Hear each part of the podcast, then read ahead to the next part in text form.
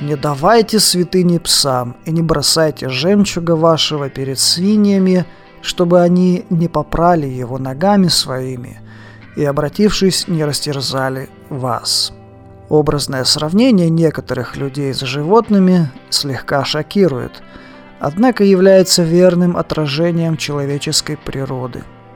Не все люди обладают здравым смыслом, совестью или состраданием.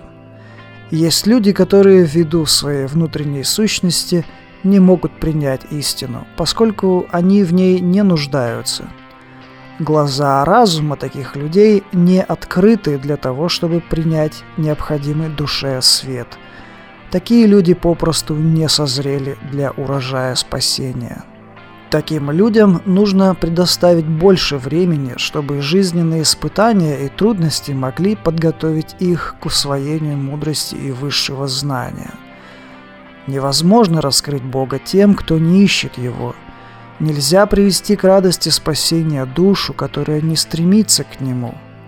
Человек должен почувствовать жажду к истине на опыте своей жизни, или же стремление познать Бога должно появиться у него от прикосновения к жизни тех, кто знаком с Божественным Отцом. К сожалению, такие, не готовые к восприятию истин высокого порядка люди, могут быть опасными – агрессивными и безжалостными к непонятным им людям или идеям. В жизни это случается достаточно часто. Духовный и интеллектуальный рост общества происходит недостаточно быстро. Даже семья Иисуса, его мать и братья оказались не готовы к Евангелию, к новому учению о спасении души. Итак, в отношении таких людей Иисус советует быть осторожным, воздерживаться от проповеди во избежание неразумных действий с их стороны.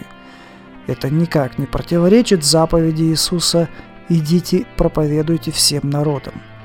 Большинство людей вполне адекватны и готовы к восприятию духовных истин.